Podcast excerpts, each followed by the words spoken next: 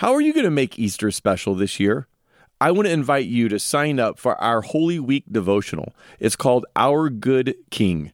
And it's me and the rest of the TMBT team unpacking the true meaning of Easter. You sign up to receive a daily devotional email by clicking the link in the show notes, and you get your first one on Palm Sunday.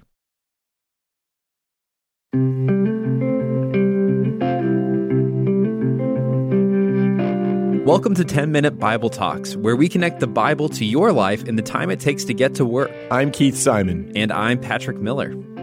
If this podcast has been helping you in your walk with God, would you take five seconds to help us? Hop onto Twitter and follow our new Twitter account at TMBT Podcast. If you go there, you can see our latest episodes. You can also follow Keith and I and send us messages. We, would love to follow you back and see what's happening in your life. The other day, I was having a conversation with an atheist, and we were talking about the resurrection. And he looks me straight in the face and he says, I don't know how any rational, reasonable thinking person could possibly believe that someone rose from the dead. We know that that does not happen. And I said, Well, that's interesting. Have you looked into the evidence of Jesus' resurrection? He said, I don't have to. I've had plenty of Christians tell me all about it. And as we began to discuss, he finally gets frustrated and he says, Look, I don't want to hear something based on feelings. I don't want to hear something based on what someone just thinks or what their opinion is. I want to look at real evidence. And I looked at him and said, I think that the real evidence might be out there. I think you might discover that there is a good reason to believe that Jesus actually rose from the dead. Now, maybe that's you as you're listening right now. You've wondered, how can we really believe that a dead person came back to life? Or maybe that's someone that you love in your family and you've wanted to talk to them about Jesus, but they think no rational, reasonable person out there could believe this kind of nonsense. If that's you, then this podcast is going to be great. It's going to be a podcast that I think you want to share with those friends, or at the very least, learn from yourself and be able to share on your own. Today, I am interviewing J. Warner Wallace. He is a Dateline featured cold case detective in Los Angeles. He is a Colson Center senior fellow and an adjunct professor at Biola. He's an author, he's a nationwide speaker, and this topic, the topic of the resurrection, is something that he has spoken to many, many, many people, many large audiences about, and he has some great things to say and offer. So thanks so much for being on the show today, Jim. Oh, I'm so glad to be with you. It's important topic, so let's talk about it we both realize this is coming out on April Fool's Day, recorded well before that, and nothing we're about to say is a joke. But I'm curious, Jim, if you were talking to my friend who is an atheist who said, Look, no reasonable person could believe in the resurrection, what would you say? I was that guy who would have said that to you not that long ago. I've yet been a Christian half my life. I was about 35 when I first began to examine the claims of Christianity. And I, I knew that resurrection claim was out there. And I thought it was patently absurd, not even worth trying to negate. I mean, I've got a friend, Lee Strobel, who wrote The Case for Christ, and his wife, Leslie, became a Christian before him. So he spent some time like pushing against this because he wanted to try to show her how crazy this was. So that wasn't me. I thought it's so stupid. There's not even any point in trying to defend it. Why would you care? This is like trying to prove or disprove the Easter Bunny. No one thinks the Easter Bunny exists. So why are we spending our time on this? That was me. But the first question you want to ask is a question when you're interacting with people who make claims. To say that it's patently absurd or to say that it's not reasonable or rational. So the question is well, let's just back up a second. What do we think that makes something reasonable or rational? So, for example, let's do a little thought experiment. If I said to you there was documented evidence, ancient manuscripts that describe an ancient wise sage, and the only thing this sage ever did was travel around the area of the Mediterranean Sea and did some cool sermons, told some parables, had some really interesting teaching on moral ethics. Disciples kind of came to him. He grew a group of followers. And that's it. That's the entirety of the story. He's just an ancient sage who lived and died in the ancient past and taught a bunch of stuff in sermon form that has been captured in ancient manuscripts would you consider his existence to be reasonable and rational? Could we make a case for that? Would that bother you in any way? Anybody would believe that. Socrates did that. And okay, okay. So clearly, if all we had were gospels that describe Jesus in such a way, and we had the amount of manuscript evidence we have today for the gospels we actually have, but all it did was describe Jesus as an ancient teacher, there wouldn't be a person on planet Earth who would deny the strength of that manuscript evidence. They would not deny the existence of Jesus. They would not deny that he is the most well documented ancient sage in all of human history. If you doubt the documentation of Jesus as a sage, you'd have to doubt every other culture's sage. It really comes down to the issue of the miraculous.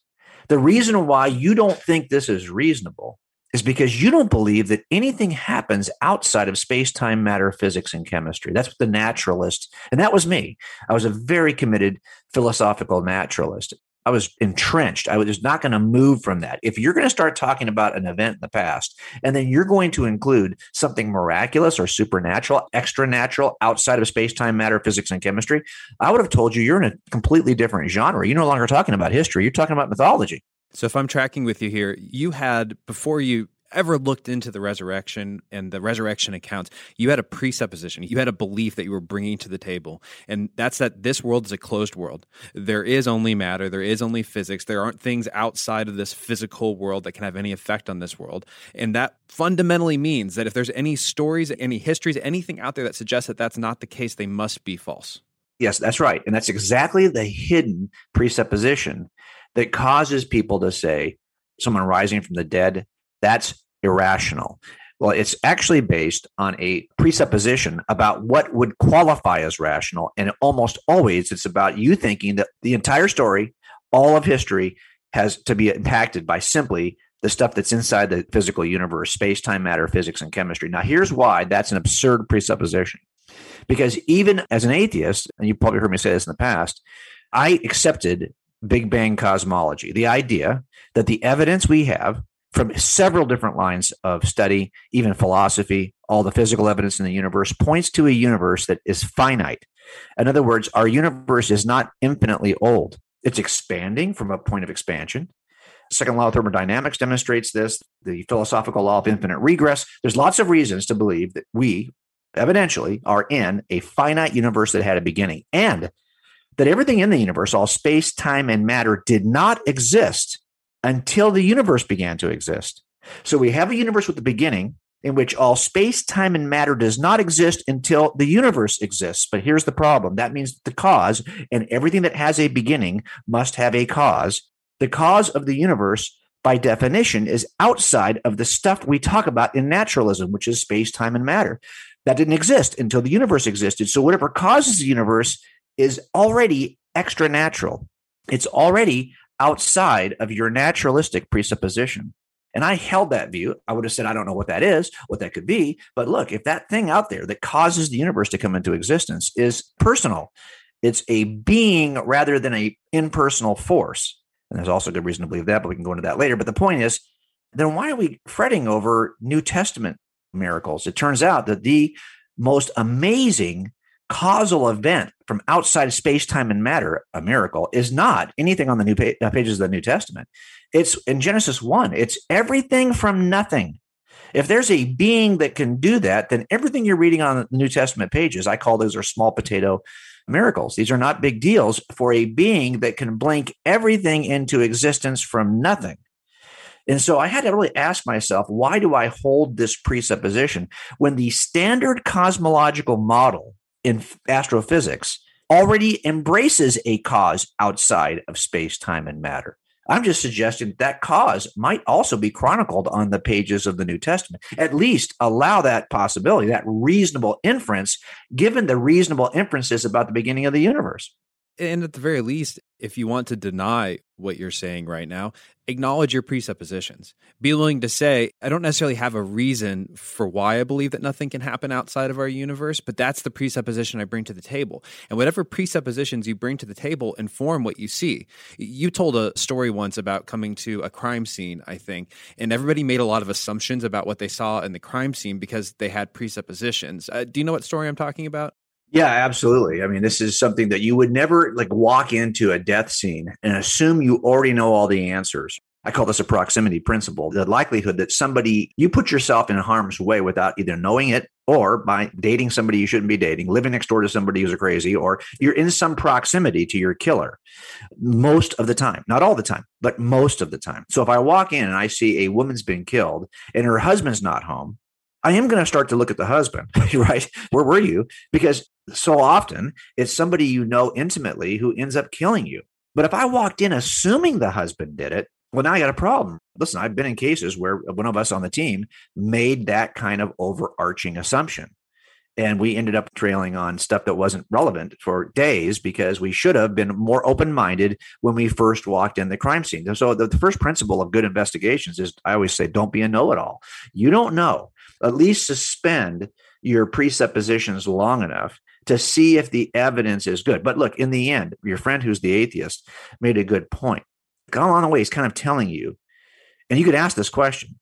So tell me, what evidence could I show you that would convince you that God exists, for example, or that Christianity is true? And sometimes people will say things like, God would have to come and write, you know, I exist on that mountain over there, and I'd have to be tested later to make sure I actually am not crazy and I actually saw that. Well, then you can ask yourself, okay, so Patrick, can you do that for him? Can you blink, you know, snap your fingers and get God to write that on the mountain. So if people set the bar this a crazy high, it may just be a matter of jury selection. In other words, I'm looking for those people that are not so on either polar extreme. We don't put people on juries that are so dead set against the prosecution or against the defense team that they won't be fair.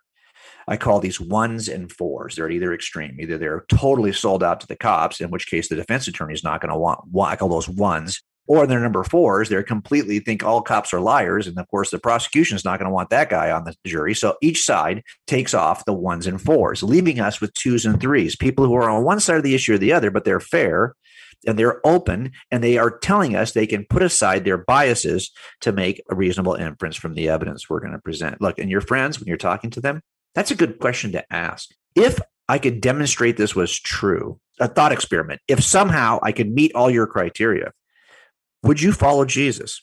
You'd be surprised how many would say no. And then you know this is not an issue related to evidence. This is more an issue related to the heart. And the truth is, in everybody's life, it is an issue of the heart. And that's where obviously God comes into play. I can't change people's hearts, but God really can. And yet, God calls us, we read this in First Peter, to have a reason for our faith. We should be prepared to defend. Yeah, you're right. Let me tell you something about that. That's a great point because I'm not suggesting that my making the case is what wins people. No, God calls people. So when I'm dealing with a four on that far extreme, I cannot talk him into a three position. I can pray him into a three position because only God does that transition where you enmity toward God is removed long enough for you to hear the case. But the question is, you're going to share something about Jesus with them.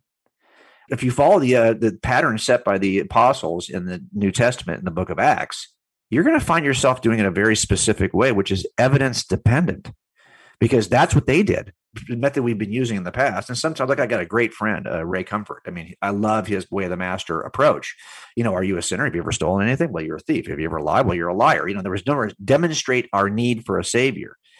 But you won't find that approach on the pages of the book of Acts. What you're going to find are eyewitnesses, that's called direct evidence, of the uh, resurrection, selected because they were eyewitnesses. Matthias gets into the group because he was an eyewitness from the baptism to the resurrection he replaces Judas. Well, that's because he's an eyewitness. And it's eyewitnesses testifying to the resurrection repeatedly that is what's used as a way of uh, introducing people to the gospel. And so I think that I just follow that same pattern. I'm going to make a case for why this is true evidentially before I uh, present the gospel because I want people to come in to the family through a renewal of the mind as well as a change of the heart. And so I needed to come in that way. So let's talk about that for a moment obviously you were once an atheist and then you began to look into some of the evidence and in particular i want to talk about the evidence for the resurrection because when i have these conversations with people i tend not to focus on the cosmological things because that tends to be a more metaphysical conversation yeah yeah can we start with the one thing that I really do think there is strong evidence for? And then we'll build our way out from there. And it's the centerpiece, actually, of the entire Christian faith the idea that a person named Jesus of Nazareth died on a cross and rose from the dead. As a cold case detective, help us walk through the evidence, help us think through this. Okay, so what happens in the book of Acts, you'll see that these eyewitnesses offer their eyewitness testimony. That's the same thing I do here in 2021. I simply say, hey, there were eyewitnesses who originally saw the resurrection and offered their testimony. The question, of course, is why should we trust anything they're telling us? Why would they we call them reliable? Well, I spent a lot of time talking to people about what are the earmarks, what are the traits, what's the template by which we judge an eyewitness to be reliable in court. You can simply apply that to the New Testament authors as well. But to make it even shorter, look, in the end, when we walk into a death scene, not every death scene is a crime scene. There are four ways to die. Only one of them is a murder. You can die by suicide, accidental, natural. We got to figure out which of these four ways is the most reasonable given the body and the scene and the evidence in the scene. That's what we're doing at every single death scene. And then we're going to communicate that to juries. When I walked into this scene called Christianity, I knew from Paul in 1 Corinthians 15 that this resurrection thing was the cornerstone, pivotal piece of evidence. He claims it was. He says, if that's not true, you to be pitied. You believe false witnesses. And every witness in the book of Acts is hinging their testimony on the resurrection. So I simply knew I had to examine one claim. But I would have said there were a number of ways. Now, first of all, when you walk into death scenes, you just make two lists in your mind a list of all the evidence in the scene, a list of all the ways to explain it. That's it. A list of evidence, a list of possible explanations. So I thought, okay, I'm going to walk into this scene. I'm going to make a list of evidence. So, what would I, as an atheist, agree to about this resurrection thing because I would have said, okay, yeah, I'm not a Jesus myther. I think that Jesus lived. Doesn't mean he rose from the dead. Doesn't mean he did any miracles. But the fact that he lived to me is utterly, like I said before, if you take out all the miracle events, nobody would doubt the historicity of Jesus on the pages of the New Testament. It Doesn't matter whether you're a conservative Bible scholar, a liberal Bible scholar. The idea that Jesus is a myth is probably by definition a conspiracy theory. Bart Ehrman, who's a, skeptic, who's not a Christian, he's written a book on why it's ridiculous to believe that Jesus didn't even exist. And he's written that book against other atheists who do, you know, the Jesus mythers. But again, sometimes a small percentage of the voice that's out there gets a lot of play on social media, right? Those YouTube videos go viral. But that's really a very small number of people. And even atheists would fight against that notion. But this does not mean, like me, I would have said, Jesus can live, but Christianity can still be false. I would also have said the tomb is empty because this is what started this whole mess, right? They couldn't find a body. Find the body, it's over. Get the original eyewitnesses to recant, it's over. So, okay, so he dies on a cross and there's an empty tomb. This does not mean Christianity is true. You can explain the empty tomb a number of ways. And they said they saw a risen Christ. Oh, so what? I mean, people say all kinds of crazy things. It can be true that they said that, yet Christianity could still be false. And finally, they do seem to be sold out for this idea. But so what? There's lots of people who are sold out for false things. So I would have said those are the only four things as an atheist that I would agree to. But there's a number of ways. So I have my list, right? Those are the four things in evidence on the list. Now, what's the explanations for those four things? And so as I thought about it, there's like a number of explanations. And there's like classically, these have been, you know, I think who started this process years ago looking at these explanations. But for me, I was just trying to mine out every possible way to explain the life of Jesus, the empty tomb, the disciples' claims. How do I describe those? How do I explain those? Maybe they're lying. Maybe he wasn't really dead. Maybe they imagined this, or somebody who maybe one person was so influential they he imagined it and then he convinced the others. Maybe this is just an elaborate conspiracy, or maybe this is just a legendary account that developed over time. So whatever the simple version of Jesus was to begin with, it eventually ends up with a resurrection 150 years later. I looked at every possible explanation. I remember that one of those explanations is simply that the gospels are telling us the truth. Okay, I'll put that in the bottom. So I went through the first six or seven, which you can hold as an atheist. They lied about it. They imagined it. These are all things you can hold as an explanation as an atheist that would explain those four little things I was willing to give you without involving anything crazy. Let's talk about some of those. But one that I've commonly heard, and this is something I heard when I was studying the New Testament at a secular university here in town, the University of Missouri, and it was that Jesus didn't really die. We know that crucifixion takes a long time to kill people. And so there's a theory that, look, Jesus, he passed out on the cross. He looked as though he was dead. They took him off the cross and then they resuscitated him, or he resuscitated on his own. And that's why people thought they saw him resurrected. Yeah, no, that's good. I think there's actually some reason to make that case from inside scripture. So you could say, well, look, he's crucified alongside two thieves. Yet these two thieves, when they come to collect the bodies off the cross, the two thieves are not dead. They have to break their legs in order to kill them. So if two out of the three did not die in the few hours are involved in the story, yet you're telling me that Jesus, of course, well, he's dead. Well, no, what maybe like the two thieves. They, by the way, they didn't break Jesus's legs to make sure he was dead. All they did was poke him in the side, right? So I mean, I think you could almost make that kind of a case using Christian scripture as your guide. But of course, what that does is it minimizes a couple of things. I think one of the things we get set up when you look at classic art on this, and I've gone back and looked at the art from the Middle Ages all the way through the Renaissance, nobody ever has the courage to draw the divine Jesus of Nazareth with a bruise or more than just a trickle of blood coming out of his side. So when you look at the passion story in classic art, you're going to find that Jesus always looks pretty good. Yeah, he's clean. Every picture is about to be struck or about to be whipped, but he hasn't actually been whipped yet. And I think that's interesting. I think it's out of a divine kind of holy deference to the nature of Jesus. Nobody wants to paint him in an ugly way. Let's get to the Passion of the Christ and write that movie, and we're all going, "Oh my gosh, we didn't see that coming," right? Because we've never really been shown the nature of the beating that Jesus took until that movie. And, and I think that we've got to remember is that the Jesus's path to the cross is very different than the two men who were executed alongside of him. So you end up in a place, and there's also good reason to believe, just from internal biblical evidence. Look, they punctured his side, and water is seen to be separated from his chest cavity from the blood. Now, this always intrigued me because there's a reason why it would be separated that would demonstrate that he's dead. It's called pleural effusion. So I'm wondering how early in history was pleural effusion known? So did John insert that detail to make it look like he's dead? that would indicate when you have cardiac arrest and your heart stops beating and water fills up either around your heart or in your lungs, if I puncture your lungs, you will see a separation of water. So I just went back and I started reading the church fathers, searching for the church fathers and what they wrote about that passage in the Gospel of John. And what you'll find is really interesting is that every single time a church father writes about the separation of blood and water, most of them skip it, by the way because they don't understand it themselves. But the few who write about it, like Tertullian, Origen, they will write about it and they will describe it as something other than water because they don't think it's water.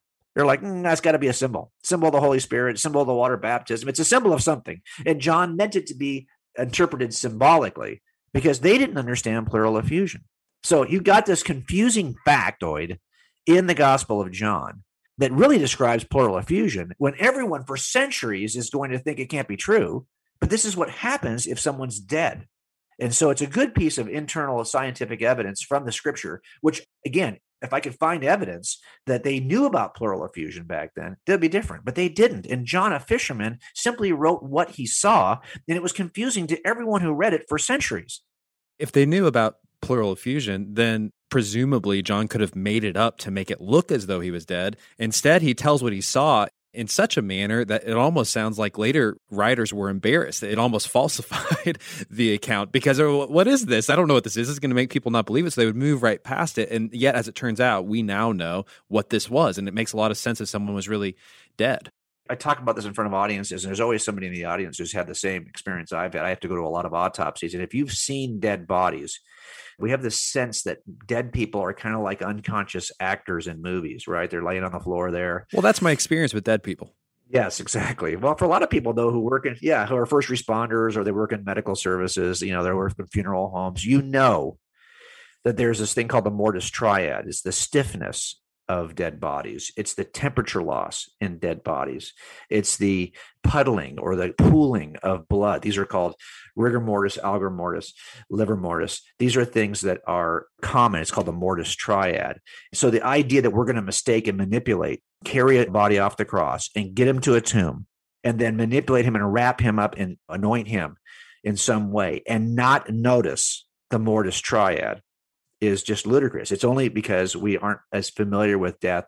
And by the way, in the first century, those folks were very familiar with the mortis triad because you couldn't call the mortuary to get your loved one off the cross. You couldn't call the coroner's. There was no coroner's office. You treated and handled your own dead. So people who are familiar with death, I don't think would be fooled by somebody who's not dead. And that certainly explains again, is it possible that Jesus was still alive? Well, yes, of course it's possible. But when we look at the evidence, it's not reasonable. It's not the best explanation. It's not the simplest explanation. What you just said is so important because I think that's a rule of evidence that would help a lot of skepticism. So, this idea is that this incredibly high standard beyond a possible doubt. And if you can't get me beyond a possible doubt, I just can't accept this. But that is not the standard for anything else in your life. Not even your birthday. Can you prove yes. when your birthday was? Do you remember it? People go out in their cars in the morning. Somewhere in America, someone's going to go out in their car, turn the key, and it's going to explode in their driveway. It happens. Okay. Uh, you can't be 100% sure. It's not beyond a possible doubt that'll happen to you today. It's not beyond a possible you have a fuel leak on the way someplace and the whole car will blow up. That's not beyond a possible doubt, but you're not going to live that way. It's beyond a reasonable doubt, and that's good enough. So we're not looking for absolute certainty. Yeah, we're looking for proper confidence yeah, that's a great way of putting it. Like, what point is enough enough? At what point do we have evidential, we would call certainty? And I think that word is scary because it means that most people would say, well, yeah, I'd have to have, and we ask this of jurors all the time. Are you the kind of person who cannot have an unanswered question and render a verdict? Because the reality of it is, I have never been able to answer every question. It just doesn't work that way. You're going to have open questions, but I'm still going to ask you to render a verdict because there's always questions I can't answer. I've had cases where I couldn't tell you how did he kill her? I don't know. Where did he kill her? Don't know. What did he do with her body? Because we never recovered her body. Don't know. But still, people render verdicts. And you have to do that with all kinds of open questions. That's because the standard is not beyond a possible doubt, it's beyond a reasonable doubt. That's a lower standard. Let's look at one other example on your list of possible explanations for those four facts. Look, any atheist can believe these four facts about Jesus. Another one was that the disciples lied about it, that they made up a story. It was a big conspiracy for maybe personal advantage, but they lied. What would you say to that? Oh boy, you sure we want to start this now? I'll tell you, this is a tough one. Now, I'll tell you why it's tough. I think as a culture, we are susceptible to advancing conspiracy theories. We do it at, a, at, an alarming rate. I only know that because I'm on a lot of social media. I've got you know relatively decent sized social media platforms, and so I watch the news feeds. But what are these people who follow me because they love Jesus and they want to see what the case? That's all I ever post about. I don't post about politics. I don't post about other things. I post: Is the Bible true? And should we take it seriously? I stay in my lane. And so that's all I'm posting. But yet, I people who follow me never talk about those things with each other. Instead, a lot of what they do is advance conspiracy theories of one nature or another. I'm like, wow, that's interesting, right? Yeah, it's very disconcerting. As a culture, I think we are just generally, we love conspiracy theories. And what I've always discovered is that when you think there's a conspiracy, what it really is is a bunch of chaos. And at the very end of the chaos, one entrepreneurial bad guy figures out how to leverage that chaos to do something fantastic for himself. Okay. It doesn't mean he was involved five years ago at the beginning of this chaotic set of dominoes. He just knows how to take advantage of the last domino falling that's always the more reasonable inference then there's hundreds of people over a number of generations who have put this in place and have to keep a secret. So you need five things in order for a conspiracy to work. These are the five things we try to unravel when we uh, work conspiracy and we have to have conspiracies. If more than one person does a murder you're going to add a conspiracy charge. So here's how you break the conspiracy. Number one you need the smallest number of co-conspirators. It's much easier for two people to tell a lie than it is for 6000 people in the federal government have to work in unison to tell the lie it's just easier for less people to tell a lie and keep a secret. So you want the smallest possible number. Two, you want to hold it for the shortest period of time. So it's much easier to keep a lie and tell a lie and keep a secret for a day than it is for a year. So the best conspiracy is where two people do a crime and then right afterwards one kills the other. Because now you are down to one person and the conspiracy is over. It was held for a short period of time. You only had one other person involved. That could probably go all the way to the bank and you're not going to have any problems. But the more people you involve and the longer you try to hold it, the more difficult it's going to be. Third, you want to have excellent communication between co-conspirators because the first thing we do when we get four or five people who are involved in a crime is what? We separate them. We don't allow them to talk to each other. We get the stories from each person in as much depth as we can and then we compare how these stories don't line up so we can tell if they're lying or not you need to be able to communicate to your co-conspirator and say, "Hey, he just asked me this. Make sure you're ready for that question." If you can't communicate with a co-conspirator, it's harder to keep the conspiracy. Four, you want some type of close knit relationship. siblings are less likely, unless they don't like each other, they're less likely to rat on each other. No mom is going to rat on her, her son. Although sons do rat on moms, doesn't happen the other way around. So if you got a close family relationship, you got a better chance of pulling it off. And finally, low pressure.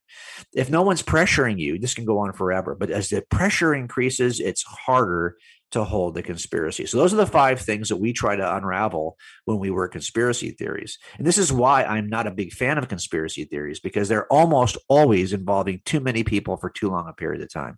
Again, anything is possible. I don't care about possible. I only care about reasonable because not everything is reasonable. So the question here is okay, I've got what originally there's 12 no but not really. There's a lot more than 12 disciples of jesus probably who were standing on the mountaintop when he ascended.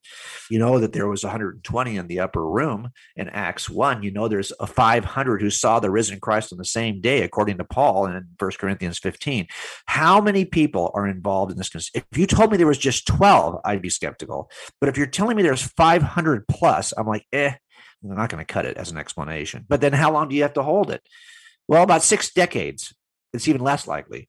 Well, do you have excellent communication? No, it's the first century. So when Thomas is in India and Matthew's in North Africa and Paul's in Rome and John's in Ephesus, how are they communicating what they're telling to each other as they're starting to be questioned? Let's face it, these folks died a miserable death. The best historical evidence we have is they died a miserable death for their claims. And by the way, if I died for my claims as a Christian or you died for your claims, this would have zero value okay because lots of people die for what they don't know is true. But when the person who was actually there because you and i we weren't there we're taking it on on their, that manuscript evidence but the people who were really there if they die for their claims that's got high evidential value. So my death doesn't matter but theirs does.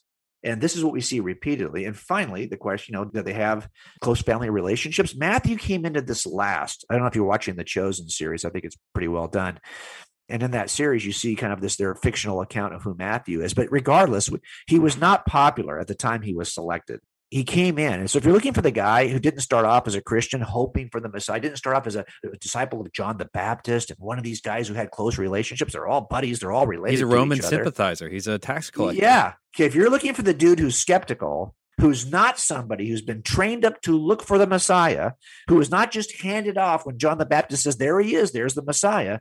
That's Matthew. He writes one of the earliest Gospels and dies in North Africa defending his gospel. So, in the end, I think all of the things you need communication, close family relationships, and by the way, pressure, being tortured for your claims these things are missing. So, is it possible they conspired and lied about this? I always say, absolutely. It's just not reasonable. I don't cling to things that aren't reasonable. So, if I'm understanding you correctly, you're saying, look, just from your own experience as a cold case detective, it's hard for two people to keep their lies straight. It's hard for two people to keep that lie for a long time. And it's incredibly hard for those two people, when you apply pressure to them, to not turn on each other, to not finally give up the ghost, so to say, you know what, it was all made up. Anyways, that's hard for two people, but the New Testament is claiming over 500 people. That's right. I mean, no one disagrees. Yeah. That's exactly right. But that's also, though, Patrick, why I am hesitant about other conspiracy theories. So it's not just this conspiracy theory related to the. And so, for example, if you're somebody who really is quick to embrace conspiracy theories, then be consistent. You'd have to embrace the resurrection account because to me, they fall in the same category. They all suffer from the same five deficiencies. And by the way, I'm not saying that conspiracies don't occur. They do. But if you know of a conspiracy, it wasn't successful by definition. The reason why you know is because it failed in one of these five ways. The conspiracy theories that survive are the ones that no one even is looking at. They're not even paying attention because they are so well done that you don't even think for a second there might be a conspiracy going on.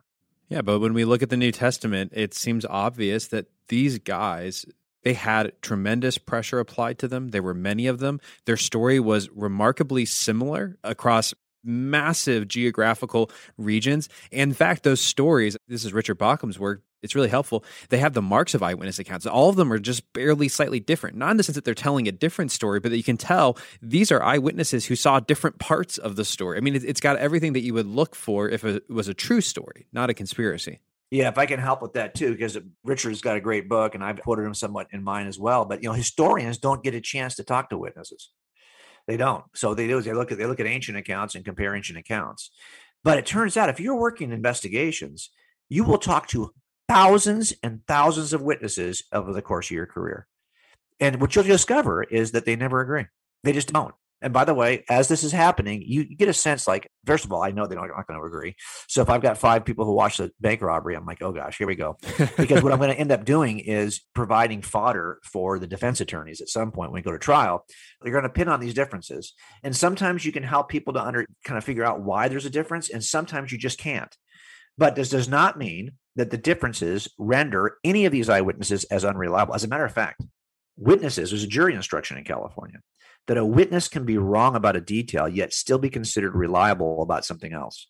So it turns out, and I'm not suggesting this is the case with the New Testament at all, but just as a thought experiment, if you thought, oh, I don't trust this thing over here, X, okay, that does not render the entire account unreliable in a criminal trial.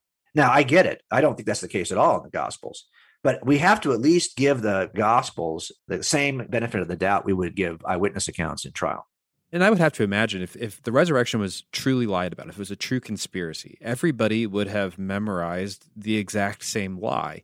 And you would expect that you would hear the exact same story in almost every detail across the board because they're all telling the same lie. A way to tell if it's the truth is that we're seeing different perspectives on the exact same thing told in different ways, which again is what we have in the four gospels. Yeah, and sometimes it's not even a perspective issue. It could be a physical, geographical perspective. I was in a position where I didn't see that. That's one thing that can happen.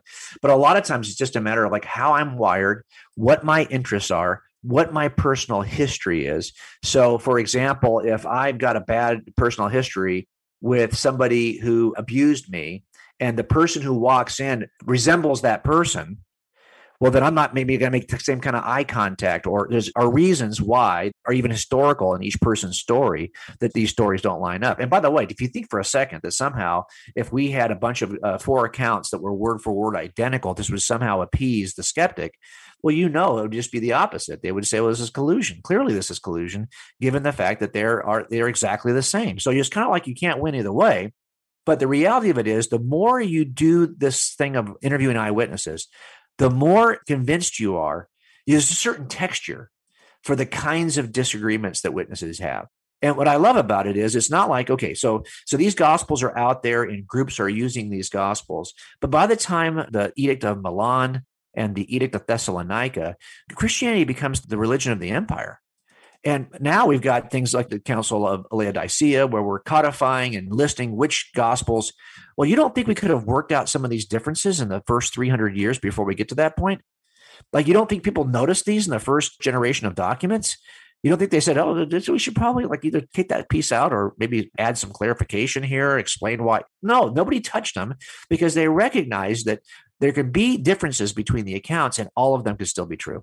There are obviously so many other things we could talk about you speak well about the theory that maybe they were hallucinating and having a vision, or that perhaps there was an impostor, someone who looked a lot like Jesus, who was able to trick people, or that the story changed and became a legend. But we are running out of time. And I only bring those up to say that if you want to hear more about that, I would encourage you to go and buy a copy of Cold Case Christianity by J. Warner Wallace. Uh, you can also follow him on Twitter. He's very active there. Same Twitter handle, J. Warner Wallace. Is there anything new coming out that we can look forward to that we could download and connect with? Well, I just finished, which is probably the most researched and creative book I've ever written. It's kind of the companion piece to Cold Case Christianity. It's published with Zondervan in September, and it's called Person of Interest. And so, what I'm basically doing in Cold Case is making a case for the historicity and deity of Jesus from the New Testament. Why would we trust it? Why do we think it's reliable? Well, how about this? If we had no New Testament, if every single New Testament manuscript had been destroyed by some evil regime, could we still make a case for the historicity and, and uh, deity of Jesus? Well, actually, we could. And so, what this book does is it makes a case for the historicity and deity of Jesus without any New Testament manuscripts just from as a process we do in criminal trials where we'll say, Hey, I don't have a body and there's no crime scene because they didn't report it and she, he got away with it and he got rid of her body. But it turns out on the day that happened, that was an explosion that took place in that house. And I will tell you, it was preceded by a long fuse and then followed by a ton of fallout, like any explosion has a fuse and fallout. It turns out that the fuse and fallout of history demonstrates the historicity and deity of Jesus. And that's what person of interest tries to do.